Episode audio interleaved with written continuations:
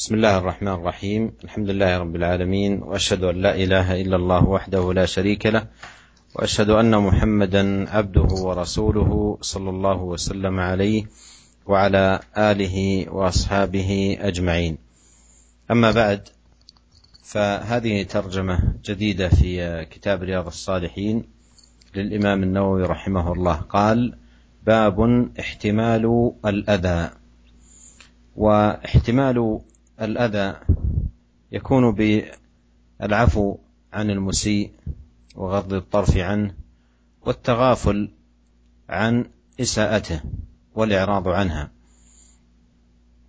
وفي هذا ثواب جزيل لأن هذا باب من أبواب الإحسان والله سبحانه وتعالى يحب المحسنين من عباده. أورد رحمه الله قول الله تعالى والكاظمين الغيظ والعافين عن الناس والله يحب المحسنين. وكظم الغيظ فيه احتمال للأذى بالصبر والدفع بالتي هي أحسن. وكذلك العفو عن الناس. والعفو عن الناس درجة أعلى من كظم الغيظ. وهو كله من باب الإحسان والله تعالى يحب المحسنين. وأورد قول الله تعالى ولمن صبر وغفر إن ذلك لمن عزم الأمور وهذه الآية تقدمت معنا في الترجمة السابقة وعرفنا أن الصبر أي على أذى الناس والعفو عنهم وغفر أي عفا وتجاوز وصفح أن ذلك من عزم الأمور أي من شأن أولي العزائم العالية الرفيعة وأهل الخصال الكريمة التي يحبها الله سبحانه وتعالى من عباده. قال رحمه الله وفي الباب الأحاديث السابقة في الباب قبله ثم ساق حديث أبي هريرة رضي الله عنه أن رجلا قال يا رسول الله إن لي قرابة أصلهم ويقطعوني وأحسن إليهم ويسيئون إلي وأحلم عنهم ويجهلون علي. فقال لئن كنت كما قلت فكأنما تسفهم المل ولا يزال معك من الله تعالى ظهير عليهم ما دمت على ذلك. رواه مسلم وقد سبق شرحه في باب صلة الأرحام. وهذا الحديث كما أشار المؤلف رحمه الله مر معنا في باب صلة الأرحام ومر هناك الكلام على معناه والبيان لمدلوله والشاهد منه ما في هذا الحديث من احتمال للأذى ولا سيما أذى القرابة الذين يصلهم الإنسان ويقطعونه ويحسن إليهم ويسيئون إليه ويحلم عنهم ويجهلون عليه. فإحسانه يقابلونه بالإساءة. فأرشد النبي صلى الله عليه وسلم إلى دوام الإحسان إليهم والصبر على أذاهم واحتمال الأذى وبين ما يترتب على ذلك من العون العظيم من الله وأنه لا يزال معه من الله ظهير أي عون وتسديد وتوفيق. ما دام على ذلك أي ما دام واصلا لرحمه وإن كانت بهذه الحال. Bismillahirrahmanirrahim. Alhamdulillah. Segala puji dan syukur kita panjatkan kehadirat Allah Subhanahu wa taala. Salawat dan salam semoga senantiasa tercurahkan kepada suri teladan kita, junjungan kita, imam kita, Nabi Muhammad sallallahu alaihi wasallam dan keluarganya, para sahabat beliau serta seluruh pengikut beliau yang setia hingga akhir zaman kelak. Para pemirsa Raja TV dan para pendengar Radio Raja di mana pun Anda berada, kita masuk pada bab yang baru yaitu bab ihtimal al-adha, bab sabar dalam menghadapi gangguan. Ini adalah uh, judul yang baru dari Syarah Riyadhus Shalihin ya, yang kita tahu bahwasanya uh, sabar dalam menghadapi gangguan itu dengan memaafkan orang yang berbuat kesalahan kepada kita dan takaful yaitu seakan-akan ya lalai, seakan-akan tidak tahu atau melupakan kesalahan orang tersebut kepada kita serta kita berusaha untuk berpaling ya dari e, kesalahan orang tersebut. Dan barang siapa yang melakukan hal ini bersabar dalam memikul gangguan tersebut, ya, maka dia akan peroleh ganjaran yang besar. Kenapa? Karena sifat ini bersabar dalam menghadapi gangguan. Ya, ini merupakan salah satu dari bab pintu-pintu al-ihsan, pintu-pintu kebaikan. Dan Allah Subhanahu wa taala mencintai orang-orang yang berbuat ihsan. Wallahu yuhibbul muhsinin. Allah mencintai orang-orang yang berbuat ihsan. Dalam bab ini Al-Imam An-Nawawi rahimahullah membawakan ayat firman Allah Subhanahu wa taala, "Wal kadhimina al-ghaidha wal 'afina 'anil nas wallahu yuhibbul muhsinin." Itu orang-orang yang meradam kemarahan mereka dan memaafkan kesalahan orang-orang. Wallahu yuhibbul muhsinin dan Allah Subhanahu wa taala cinta kepada orang-orang yang berbuat ihsan, berbuat baik. Kadhmul ghaif, menahan amarah, ya ada sifat bersabar menghadapi gangguan dan berusaha untuk membalas gangguan tersebut dengan cara yang terbaik. Adapun al-afu memaafkan. Yang maafkan ini derajat yang lebih tinggi daripada hanya sekedar meredam amarah. Ya, jadi bukan cuma sekedar meredam amarah, bahkan dia memaafkan kesalahan orang yang mengganggunya tersebut. Oleh karenanya Allah Subhanahu wa taala mengatakan mengakhiri ayat ini dengan firman-Nya wallahu yuhibbul muhsinin. Allah mencintai orang-orang berbuat ihsan. Orang yang seperti ini yang memaafkan, bersabar ini dicintai oleh Allah Subhanahu wa taala. Kemudian firman Allah yang kedua, "Wala man sabara wa ghafara inna dzalika lamin azmil umur." Dan sungguhnya orang yang bersabar dan maafkan, sungguhnya hal itu termasuk dari perkara-perkara yang mulia, perkara-perkara yang tinggi. Ayat ini telah lalu e, penjelasannya dan dari ayat tersebut kita mengetahui bahwasanya sifat sabar, memaafkan, berlapang dada, melupakan kesalahan-kesalahan orang lain, ini termasuk dari azmil umur, itu perkara yang ya, ya, ya, yang, yang tidak semua orang bisa melakukannya perkara yang hanya bisa dilakukan oleh orang-orang yang memiliki azaim al-aliyah, memiliki uh, akhlak yang mulia, adab yang tinggi, yang bisa melakukan uh, hal ini, bisa bersabar dan memaafkan kesalahan orang lain. Kemudian Al-Imam Nawawi rahimahullah mengatakan, "Wa fil babi al haditsus sabiqa fil bab qablahu." Dan dalam bab ini termasuk hadis-hadis yang telah lalu pada bab yang lalu juga termasuk dalam bab masalah e, bersabar dalam menghadapi gangguan. Kemudian Al-Imam Nawawi rahimahullah membawakan hadis-hadis yang berkaitan dengan bab ini. Yang pertama adalah hadis dari Abu Hurairah radhiyallahu taala anhu bahwasanya ada seorang berkata kepada Rasulullah, "Wahai Rasulullah, sungguhnya aku memiliki kerabat yang aku menyambung silaturahmi dengan mereka sementara mereka memutuskan silaturahmi dariku.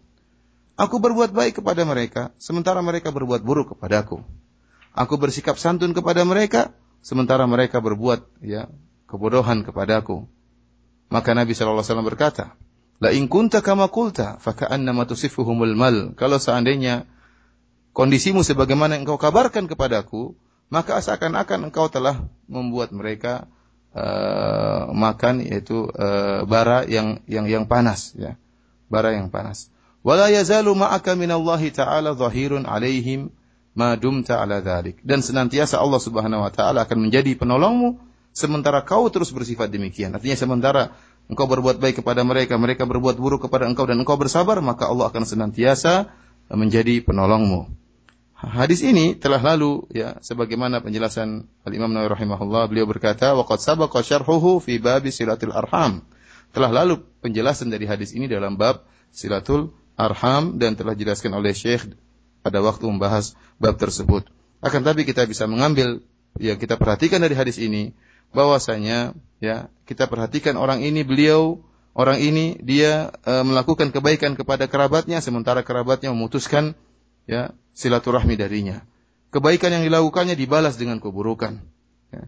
Dan Nabi Shallallahu Alaihi Wasallam menjelaskan bahwasanya jika seorang kondisinya demikian berbuat baik kepada kerabatnya ya dan termasuk perkara yang berat adalah bersabar dari gangguan kerabat. Yang seharusnya kerabat menolong, malah dia mengganggu. Dan bersabar dari gangguan kerabat merupakan perkara yang yang berat. Oleh karenanya barang siapa yang demikian kondisinya berbuat baik, sementara kerabatnya membalas dengan keburukan, dan dia bersabar, maka senantiasa Allah akan menjadi penolongnya.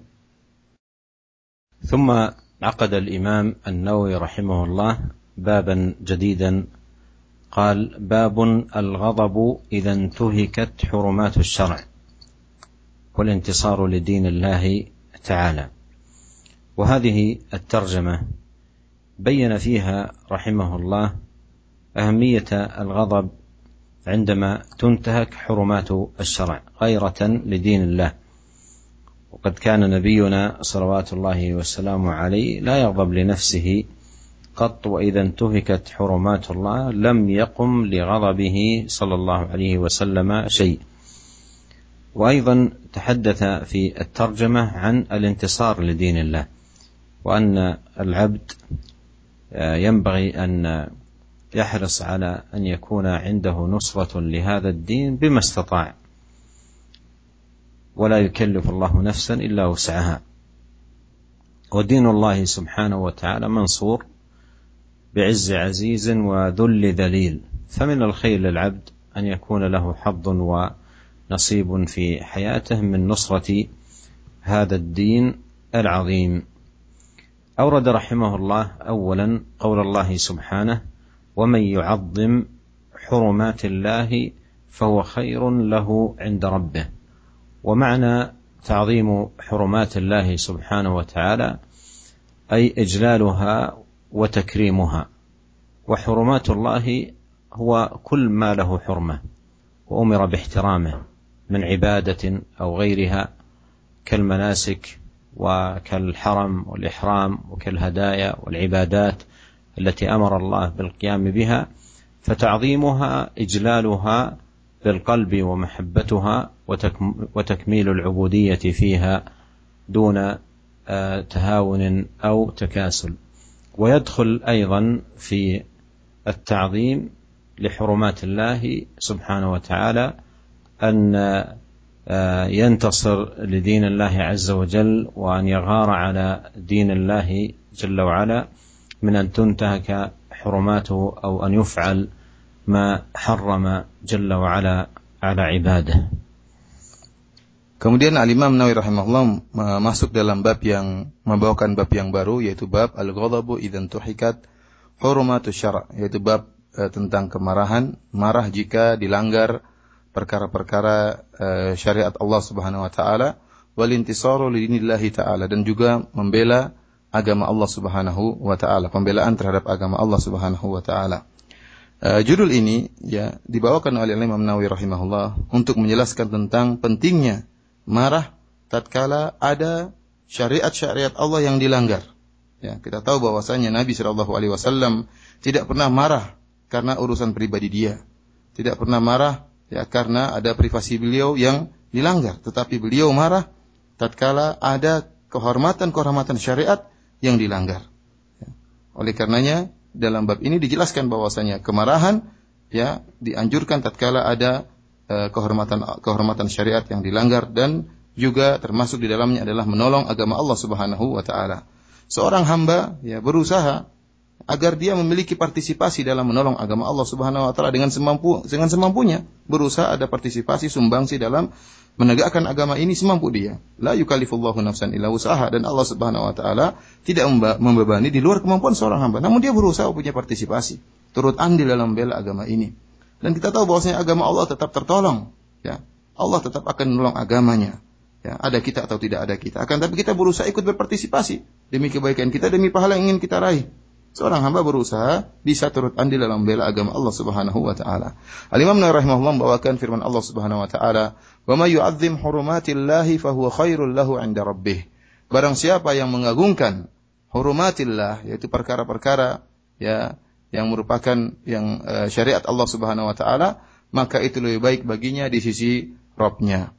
Para mis yang dirahmati oleh Allah Subhanahu wa taala, yang dimaksud dengan hurumatullah yang hendaknya diagungkan yaitu segala sesuatu yang memiliki kehormatan dan diperintahkan untuk menghormatinya seperti seperti ibadah, segala ibadah, kemudian seperti manasik haji, seluruhnya adalah suatu kehormatan yang diperintahkan Allah kepada kita untuk kita menghormatinya.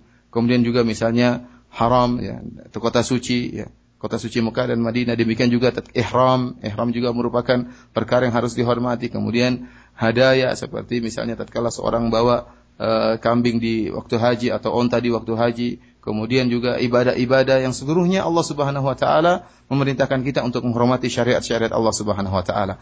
Pengagungan terhadap syariat-syariat ini seluruhnya yaitu dengan pengagungan dalam hati dan mencintai syariat-syariat tersebut dan berusaha untuk melaksanakan ibadah-ibadah tersebut dengan sesempurna mungkin, tidak memandang remeh dan tidak bermalas-malasan dalam melaksanakan melaksanakan syariat-syariat tersebut. Inilah yang dimaksud dengan pengagungan terhadap hurumatillah, pengagungan terhadap syariat Allah dengan mengagungkan dalam hati, mencintai syariat tersebut dan berusaha beribadah dengan sebaik-baiknya menjalankan syariat tersebut. ثم أورد قول الله تعالى إن تنصروا الله ينصركم ويثبت أقدامكم وهذه الآية الكريمة فيها حث على نصرة على نصرة دين الله لأن المراد بنصرة الله أي نصرة دينه الذي شرعه وأمر عباده أمر عباده بالقيام به وتبليغه للناس ونشره بينهم. فمن نصر دين الله سبحانه وتعالى نصر الله. إن تنصروا الله ينصركم. والجزاء من جنس العمل. من نصر الله بنصرة دينه نصره الله سبحانه وتعالى وثبت قدمه وكان جل وعلا له عونا وظهيرا Kemudian Al-Imam Nawawi rahimahullah membawakan ayat berikutnya firman Allah in tansurullaha yansurkum wa yuthabbit aqdamakum jika kalian menolong Allah maka Allah akan menolong kalian dan Allah akan menegakkan kaki-kaki kalian Para mirsa yang dirahmati oleh Allah Subhanahu wa taala, dalam ayat ini ada anjuran dan dorongan agar kita menolong agama Allah Subhanahu wa taala. Karena yang dimaksud dengan menolong Allah adalah menolong agama Allah Subhanahu wa taala. Karena agama Allah inilah yang Allah Subhanahu wa taala perintahkan kita untuk kita tegakkan, kita menegakkan agama Allah dan untuk menyampaikan mendakwahkan agama Allah, menyebarkan agama Allah Subhanahu wa taala. Barang siapa yang berusaha ya menolong agama Allah Subhanahu wa taala, maka Allah akan menolongnya. Jadi ini menunjukkan al jaza min jinsil amal ya balasan sesuai dengan jenis amal perbuatan seorang hamba. Jika seorang hamba menolong Allah, menolong agama Allah, maka Allah akan menolongnya dan Allah akan menegakkan ya kakinya dan Allah senantiasa akan melindunginya. ثم أورد رحمه الله تعالى حديث أبي مسعود عقبة بن عامر البدري رضي الله عنه قال جاء رجل إلى النبي صلى الله عليه وسلم فقال إني لأتأخر عن صلاة الصبح من أجل فلان مما يطيل بنا فما رأيت النبي صلى الله عليه وسلم غضب في موعظة أشد مما غضب يومئذ. فقال يا أيها الناس إن منكم منفرين فأيكم أما الناس فليوجز فإن من ورائه الكبير والصغير وذا الحاجة متفق عليه. هذا الحديث صلته بالترجمة من جهة غضب النبي عليه الصلاة والسلام غضبا شديدا عندما أخبر عن ذلك الرجل الذي يؤم الناس وأنه يطيل فيهم إطالة سببت في تأخر بعض المصلين عن التبكير للمسجد بسبب إطالته. فجاء رجل من جماعة ذلك المسجد يقول للنبي عليه الصلاة والسلام إني لأتأخر عن صلاة الصبح من أجل فلان مما يطيل بنا. قال فما رأيت النبي صلى الله عليه وسلم غضب في موعظة أشد مما غضب يومئذ. وغضب النبي صلى الله عليه وسلم هو غضب لحرمات الله وغضب لدين الله. تبارك وتعالى وتحذير من تنفير الناس عن عبادة الله ولا سيما عن الصلاة. وقال صلى الله عليه وسلم في موعظته يا أيها الناس إن منكم منفرين. أي ينفرون الناس عن الصلاة ويبغضون إليهم الصلاة بسبب الإطالة. قال فأيكم أما الناس فليوجز فإن من ورائه الكبير والصغير وذا الحاجة متفق عليه. وإذا تأمل المتأمل أحوال الأئمة من حيث الإطالة وعدم الإطالة يجد أنهم ينقسمون إلى أقسام ثلاثة. أحدها قسم يسرع جدا في صلاته سرعة قد تمنع المأمومين خلفه ولا سيما كبار السن منهم من أن يأتوا ببعض أركان الصلاة. فإن كبير السن لا يستطيع أن يسجد سريعا ولا أن يقوم من سجوده سريعا. فربما من سرعة الإمام لا يتمكن كبير السن من متابعته في صلاته. فهذا القسم الأول وهو قسم مفرط. والقسم الثاني من يطيل إطالة شديدة في صلاته وكأنه يصلي لنفسه غير مستشعر من وراءه من كبير أو صغير أو ذا الحاجة. وهذا ما نبه عليه النبي صلى الله عليه وسلم في الحديث. قال فليوجز فإن من ورائك ورائه الكبير والصغير أو ذا الحاجة. فبعض الأئمة يصلي ويطيل كأنه يصلي لنفسه. لا يستشعر أن وراءه كبير أو صغير أو ذا حاجة مضطر أن يذهب إليها. هذا القسم الثاني. والقسم الثالث من هو متوسط معتدل في في صلاته بين الإفراط والتفريط متبع هدي نبيه الكريم صلوات الله وسلامه عليه وخير الأمور أوساطها لا تفريطها ولا إفراطها. Kemudian Al-Imam Nawawi rahimahullah membawakan hadis pertama dari Abu Mas'ud Uqbah bin Amr Al-Badri radhiyallahu taala anhu. Beliau berkata, ada seorang lelaki datang menemui Nabi sallallahu alaihi wasallam. Kemudian dia berkata, "Inilah la ta'akharu an salati subuh." Sungguh aku ya terlambat dari salat subuh karena si fulan yang jadi imam salatnya terlalu lama. Maka kata Abu Mas'ud, aku tidak pernah lihat Nabi Shallallahu Alaihi Wasallam. Aku tidak pernah melihat Nabi Shallallahu Alaihi Wasallam marah dalam menyampaikan nasihat sebagaimana marah tatkala itu. Beliau berkata, Ya ayuhan nas, wahai manusia, inna minkum munafirin. Sungguhnya di antara kalian ada orang-orang yang membuat lari.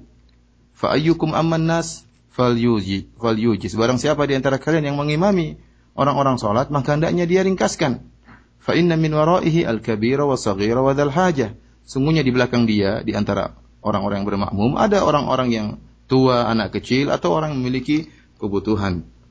Hadis ini muttafaqun alaih diriwayatkan oleh Imam Bukhari dan Imam Muslim. Para mirsa yang dirahmati oleh Allah Subhanahu wa taala, ya, dalam hadis ini nampak sekali bahwasanya Nabi Shallallahu alaihi wasallam marah dengan marah besar, marah yang amat sangat tatkala dikabarkan tentang seorang lelaki yang mengimami orang-orang dengan waktu yang sangat lama, yang panjang sekali imamnya. Sampai-sampai menyebabkan ada sebagian orang terlambat tidak mau hadir sholat subuh, tersengaja terlambat. Kenapa? Karena imamnya terlalu lama. Tatkala dikabarkan akan hal ini Nabi Shallallahu Alaihi Wasallam pun marah dengan sangat marah. Dan beliau marah bukan karena privasi beliau, bukan karena pribadi beliau, tetapi beliau marah karena ada ya yang berkaitan dengan hak Allah Subhanahu Wa Taala, kehormatan syariat Allah Subhanahu Wa Taala.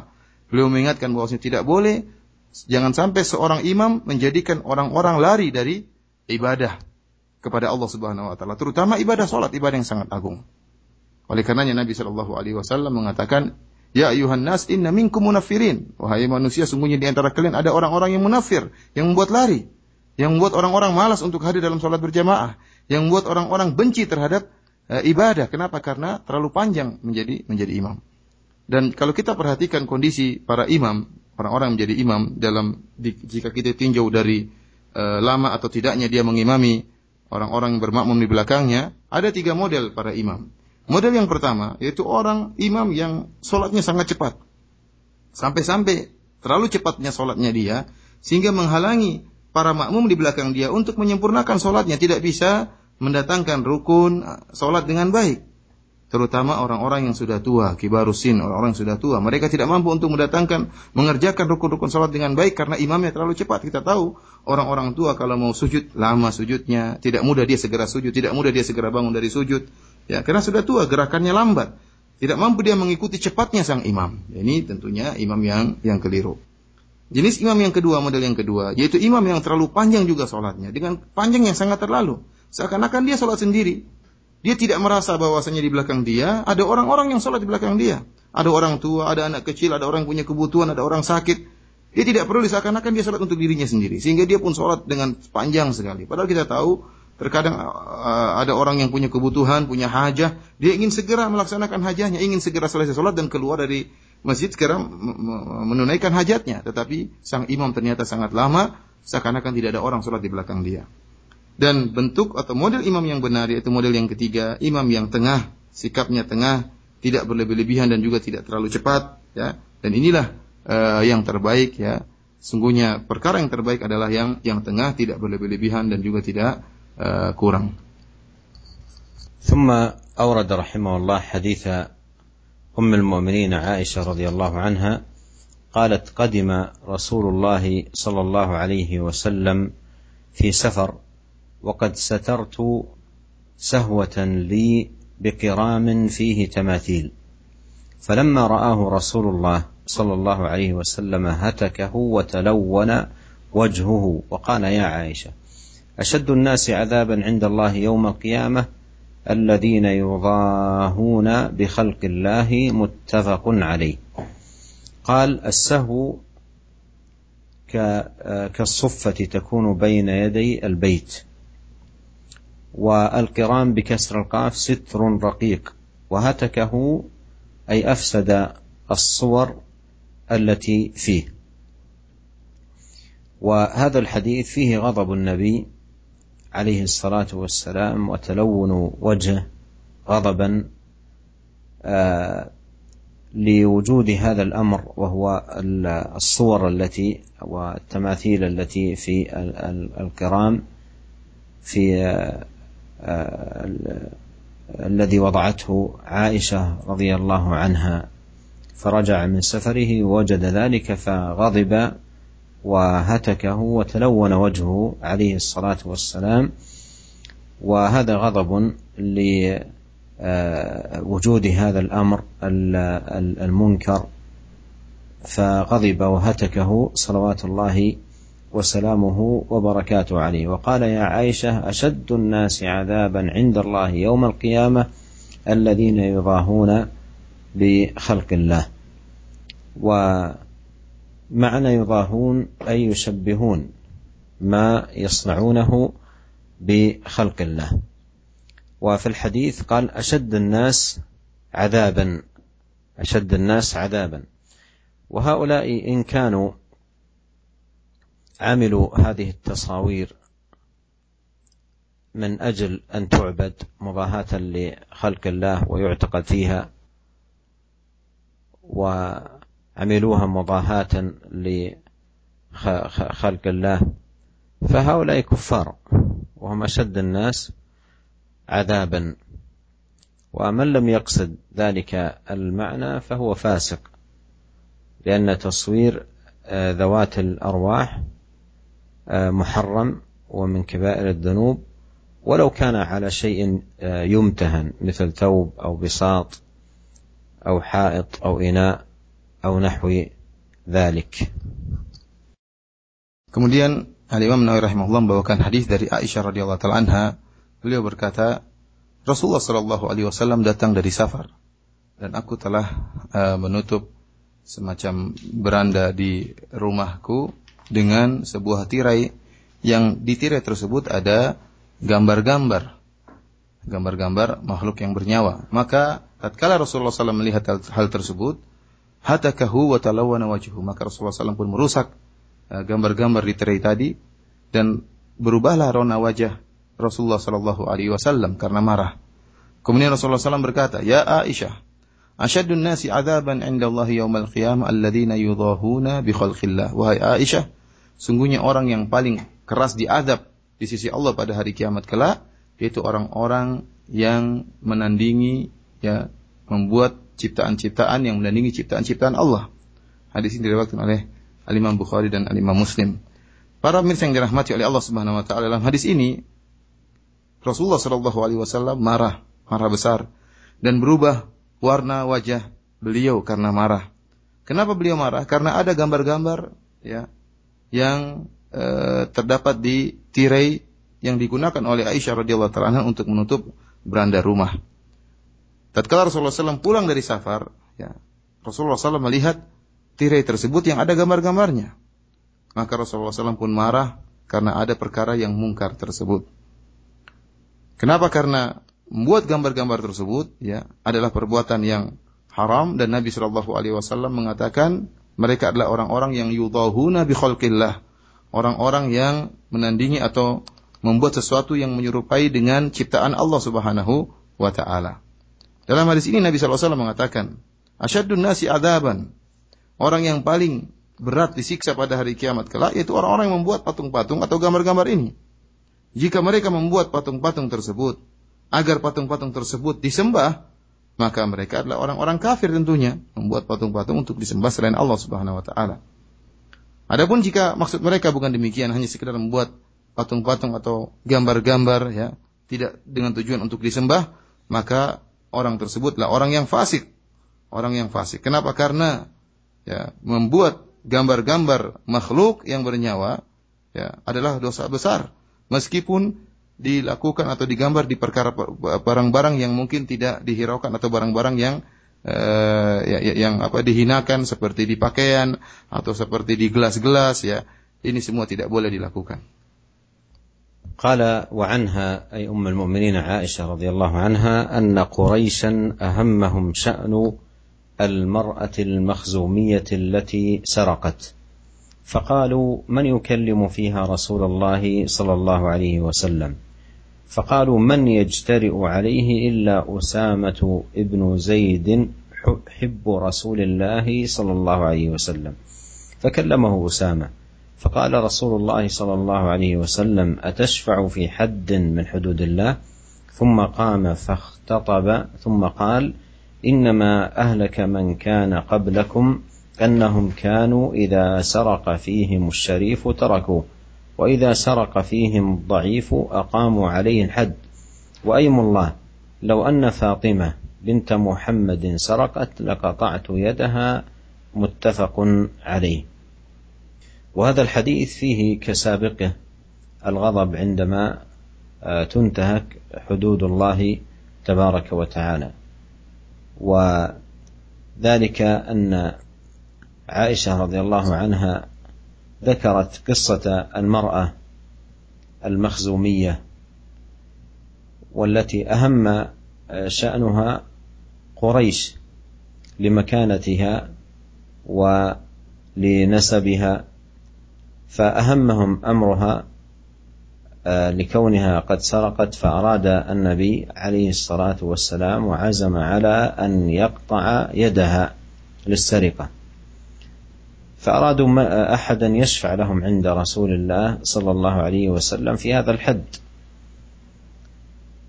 فقالوا من يجترئ عليه؟ إلا أسامة بن زيد حب رسول الله صلى الله عليه وسلم. وأسامة والده زيد كان عبدا عند خديجة فوهبته للنبي صلى الله عليه وسلم فأعتقه صلى الله عليه وسلم. وكان يحبه عليه الصلاة والسلام حبا عظيما ويحب ابنه أسامة أسامة بن زيد. فجاء أسامة إلى النبي عليه الصلاة والسلام فكلمه فقال رسول الله صلى الله عليه وسلم أتشفع في حد من حدود الله والاستفهام هنا للإنكار. ثم قام فاختطب أي ألقى خطبة قال فيها إنما أهلك من كان قبلكم أنهم كانوا إذا سرق فيهم الشريف تركوه وإذا سرق فيهم الضعيف قاموا عليه الحد. وأيم الله لو أن فاطمة بنت محمد سرقت لقطعت يدها متفق عليه. والشاهد في الحديث غضب النبي عليه الصلاة والسلام لحرمات الله وهذا غضب لله وغضب لدين الله. وفرق بين الغضب لله ولدينه وغضب الإنسان لنفسه. فغضب الإنسان لنفسه هذا جاء فيه النهي عن عن النبي صلى الله عليه وسلم قال لا تغضب. وأما الغضب لله ولدينه فهذا مأمور به انتصار لانتصار لدين الله تبارك وتعالى. Kemudian Al Imam Nawawi rahimahullah membawakan hadis dari Aisyah radhiyallahu taala anha, beliau mengatakan bahwasanya orang-orang Quraisy ya menggelisahkan mereka gelisah tentang perkara seorang wanita dari Makhzumiyah ya yang telah mencuri. Kemudian mereka berkata, orang-orang Quraisy berkata, "Man yukallimu fiha Rasulullah sallallahu alaihi wasallam?" Siapakah yang bisa berbicara kepada Nabi Shallallahu Alaihi Wasallam tentang perkara wanita Makhzumiyah yang telah mencuri tadi. Maka mereka pun berkata di antara mereka, Man yajtari alaihi illa Usama bin Zaid. Siapa yang berani ngomong kepada Nabi sallallahu alaihi wasallam kecuali kecuali Usama bin Zaid, hibbu Rasulillah sallallahu alaihi wasallam yaitu kekasih yang disayang oleh Rasulullah sallallahu alaihi wasallam. Maka Usama bin Zaid pun berbicara kepada Nabi sallallahu alaihi wasallam ya tentang perkara wanita yang mencuri tersebut. Maka Rasulullah SAW pun marah dan berkata, Atashfa'u fi haddin min hududillah. Wahai Usama, apakah kau ingin memberi syafaat, ingin menolong ya, dalam uh, karena satu uh, hukum had yaitu potong tangan yang yang merupakan dari hukum-hukum Allah Subhanahu wa taala karena Nabi SAW ingin memotong tangan wanita tersebut. Kemudian Nabi SAW berdiri, kemudian berkhutbah dan berkata, Inna ma ahlaka man kana qablakum annahum kanu idza saraqa fihi musyarif taraku. Sungguhnya yang telah membinasakan orang-orang sebelum kalian, yaitu jika ada orang yang mulia ya di antara mereka yang mencuri maka ditinggalkan, dibiarkan.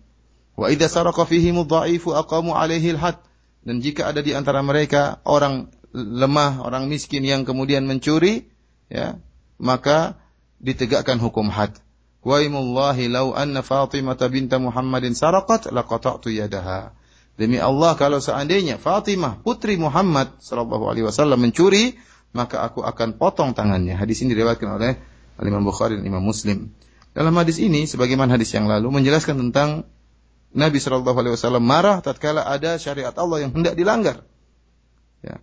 Aisyah radhiyallahu taala anha menceritakan tentang kisah seorang wanita Makhzumiyah yang memiliki nasab yang mulia dari kalangan Quraisy yang wanita ini mencuri dan akhirnya ingin dipotong tangannya oleh Rasulullah Shallallahu Alaihi Wasallam sehingga hal ini menggelisahkan orang-orang Quraisy. Kenapa? Karena kedudukan wanita tersebut, nasabnya yang tinggi, ya, sehingga bagaimana ditegakkan hukum had kepada wanita seperti ini. Oleh karenanya mereka berusaha untuk menolong wanita ini atau meringankan hukumannya, maka mereka e, mengatakan siapa yang berani berbicara kepada Nabi tentang hal ini.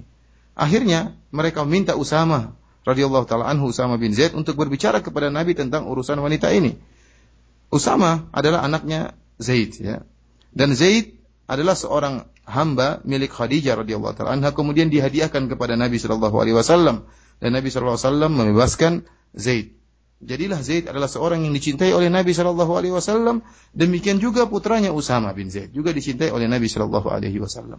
Akhirnya Usama pun mendatangi Nabi Shallallahu Alaihi Wasallam dan berbicara kepada Nabi ya agar meringankan uh, hukuman wanita yang mencuri tersebut. Akan tapi Nabi SAW marah dan berkata, Atashfa'u fi hadin min hududillah, apa kau ingin memberi syafaat tentang hukum hukum had yang ingin ditegakkan? Ya, ya. Apakah kau ingin memberi syafaat? Kemudian Nabi Shallallahu Alaihi Wasallam pun berkhutbah dengan menyampaikan bahwasanya sungguhnya orang-orang terdahulu dibinasakan oleh Allah Subhanahu wa taala karena mereka jika ada orang yang nasabnya tinggi, orang yang mulia, ya eh, mencuri maka dibiarkan. Adapun orang yang tidak dikenal, orang lemah jika mencuri, orang miskin maka ditegakkan hukum had. Yang jadi perhatian kita di sini adalah uh, marahnya Nabi Shallallahu Alaihi Wasallam karena ada kehormatan Allah hukum had, ya di antaranya hukum had yang ingin dilanggar. Dan, dan Nabi Shallallahu Alaihi Wasallam marah karena agama Allah, ingin menolong agama Allah Subhanahu Wa Taala. Dan tentunya berbeda antara menolong karena Allah dan eh, karena marah karena Allah dan berbeda berbeda dengan marah karena menol, eh, membela diri pribadi. Adapun seorang marah karena pribadinya, maka telah ada larangan marah karena hal ini. Sebagaimana sabda Nabi Shallallahu Alaihi Wasallam, la takbab, jangan kau marah. Akan tetapi marah karena Allah dan bela agama Allah, maka ini dianjurkan dalam syariat Islam. ثم ختم رحمه الله هذه الترجمة بحديث أنس رضي الله عنه أن النبي صلى الله عليه وسلم رأى نخامة في القبلة فشق ذلك عليه حتى رؤي في وجهه فقام فحكه بيده فقال إن أحدكم إذا قام في صلاته فإنه يناجي ربه وإن ربه بينه وبين القبلة. فلا يبزقن أحدكم قبل القبلة ولكن عن يساره أو تحت قدميه. ثم أخذ طرف ردائه فبصق فيه ثم رد بعضه على بعض فقال أو يفعل هكذا متفق عليه.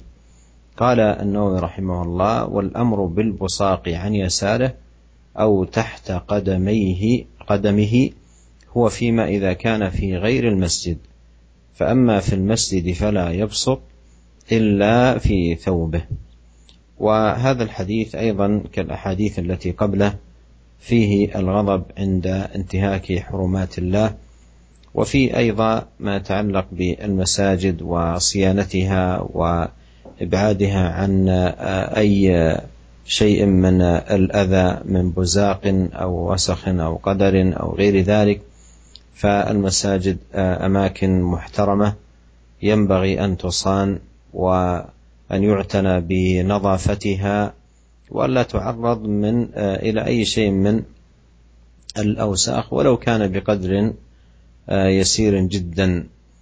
والنبي عليه الصلاة والسلام عندما رأى أن النخامة في القبلة غضب وشق عليه ذلك ورؤي ذلك في وجهه وحك ذلك بيده صلوات الله وسلامه وبركاته عليه Kemudian Al-Imam Nawawi rahimahullah menutup uh, bab kita ini dengan sebuah hadis yang diriwayatkan oleh Anas bin Malik radhiyallahu taala anhu bahwasanya Nabi Shallallahu alaihi wasallam melihat dahak ya ada dahak yang dibuang di, di arah kiblat dalam masjid.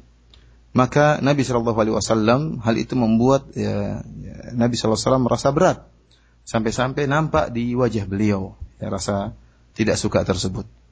Faqama fahakahu biyadihi maka Nabi wasallam pun berdiri kemudian ya menghilangkan dahak tersebut dahak yang sudah kering tadi digaruk oleh Nabi SAW agar hilang yang ada di arah kiblat tersebut. Kemudian Nabi SAW berkata, Inna ahadakum idza qama fi salatihi fa innahu yunaji rabbahu.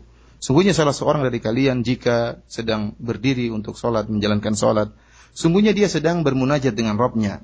Wa inna rabbahu bainahu wa bainal qiblah. Dan sungguhnya Rabbnya berada di antara dia dan kiblat fala yabzuqanna ahadukum qibalal qiblah. Maka jangan salah seorang dari kalian meludah ke arah kiblat walakin an yasarihi aw tahta qadamih. Akan tapi dia uh, membuang ludah di arah kirinya atau di bawah kakinya. Thumma akhadha tarafa ridaihi fabasaqa fihi. Kemudian Nabi sallallahu alaihi wasallam mencontohkan Nabi sallallahu alaihi wasallam mengambil uh, selendang beliau, kemudian Nabi sallallahu alaihi wasallam meludah di selendang tersebut, Thumma radda ba'duhum radda ba'duhum ala ba'd radda ba'du ala ba'd. Kemudian Nabi SAW melipatkan kain yang tadi sudah dia ludahi. Kemudian Nabi SAW berkata, "Au yaf'alu hakata," atau dia melakukan seperti ini caranya. Hadis ini diriwayatkan oleh Imam Bukhari dan Imam Muslim. Kemudian Al-Imam Nawawi rahimahullah berkata, perintah untuk meludah di sebelah kiri atau di bawah kaki itu jika seorang sholat bukan di masjid. Fa'amma fil masjid kata Imam Nawawi, adapun seorang yang sedang sholat di masjid, fala yabsuqu illa fi thawbihi, maka tidak boleh dia meludah kecuali di bajunya atau di kainnya.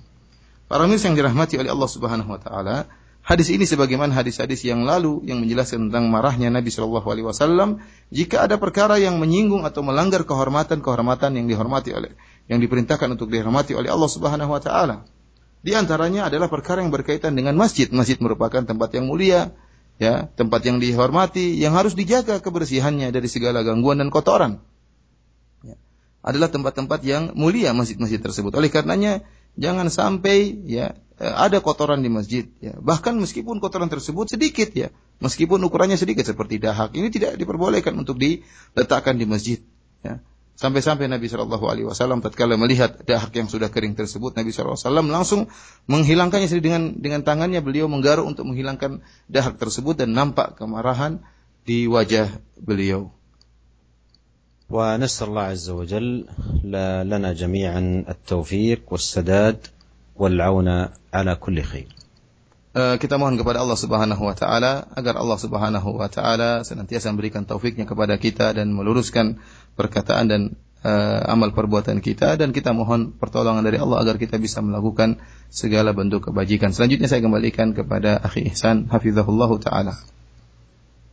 Jazakallah khair kami ucapkan kepada Al-Ustaz Abu Abdul Musin Firanda Hafizahullah Ta'ala yang telah menerjemahkan kajian yang disampaikan oleh Syekh Abdul Razak dan masih ada satu uh, waktu atau lima menit tersisa bagi kita untuk mengangkat satu pertanyaan dari beberapa pendengar yang disampaikan. Assalamualaikum warahmatullahi wabarakatuh. Fik ya Fadilat Syekh berkaitan dengan pembahasan bab sebelumnya.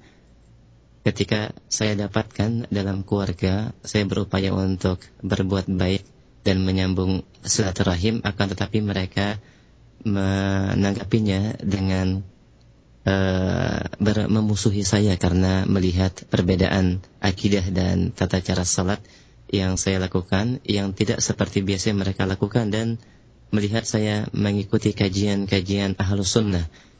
Ketika permusuhan itu semakin kuat karena perbedaan akidah apakah masih ada kewajiban bagi saya untuk tetap mendakwahkan mereka dan memberikan penjelasan tentang perbedaan yang uh, terjadi antara saya dengan mereka? Mohon penjelasan dan nasihatnya Syekh. Jazakallah khair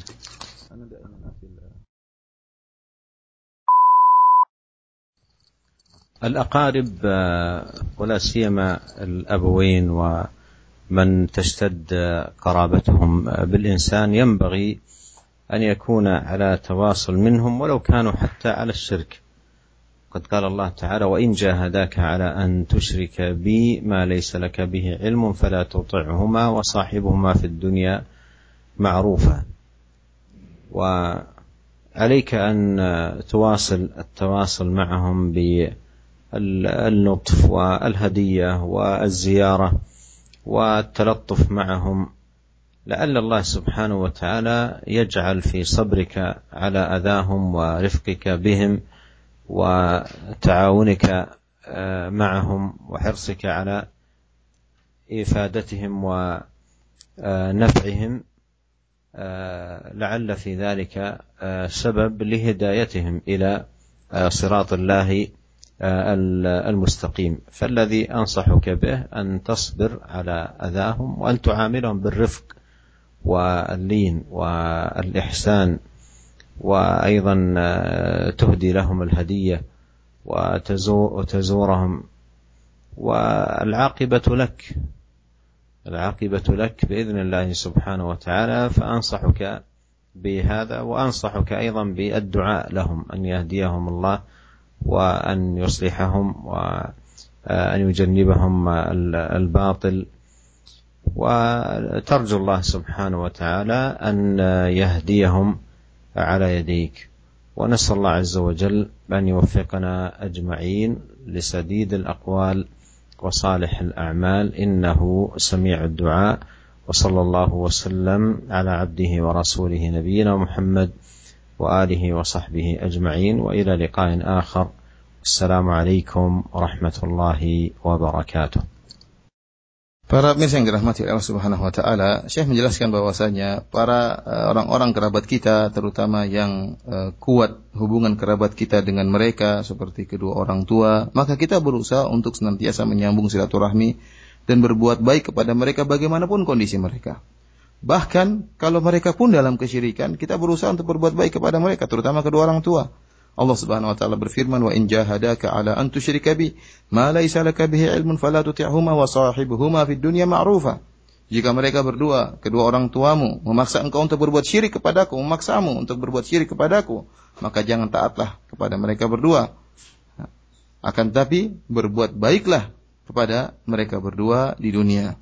Oleh karenanya, seorang berusaha untuk berbuat baik terhadap kerabatnya dengan cara-cara yang baik seperti memberi hadiah kepada mereka atau menziarahi mereka atau bersikap lembut dengan bersikap lembut kepada mereka meskipun mereka berbuat uh, buruk kepada kita. Oleh karenanya, mudah-mudahan uh, ya, uh, jika yang bertanya semangat ya agar bisa memberi faedah kepada kerabatnya ya kemudian dia bersabar dalam uh, memberi uh, dakwah kepada mereka, bersabar dengan gangguan mereka, memberi hadiah kepada mereka, bersabar untuk menziarahi mereka. Mudah-mudahan dengan sebab sebab kesabaran ini Allah Subhanahu wa taala akan menunjukkan mereka kepada jalan yang lurus. Oleh karenanya nasihat Syekh kepada yang bertanya agar bersabar, bersifat lembut, kemudian berbuat baik kepada mereka, memberi hadiah, menziarahi mereka, ya. Disertai dengan berdoa kepada Allah Subhanahu wa taala dengan doa yang tulus agar Allah memberi hidayah kepada mereka dan menjauhkan mereka dari fitnah-fitnah ya. Dan sungguhnya jika uh, dia lakukan ini semua, maka uh, kebaikan akan kembali kepada uh, kepada dia sendiri ya. Kita berdoa kepada Allah Subhanahu wa taala agar Allah Subhanahu wa taala senantiasa memberikan taufiknya uh, kepada kita dan uh, meluruskan perkataan dan perbuatan kita dan semoga Allah Subhanahu wa taala menolong kita untuk mengerjakan segala kebajikan. Demikian saja wabillahi taufiq wal hidayah. Assalamualaikum warahmatullahi wabarakatuh.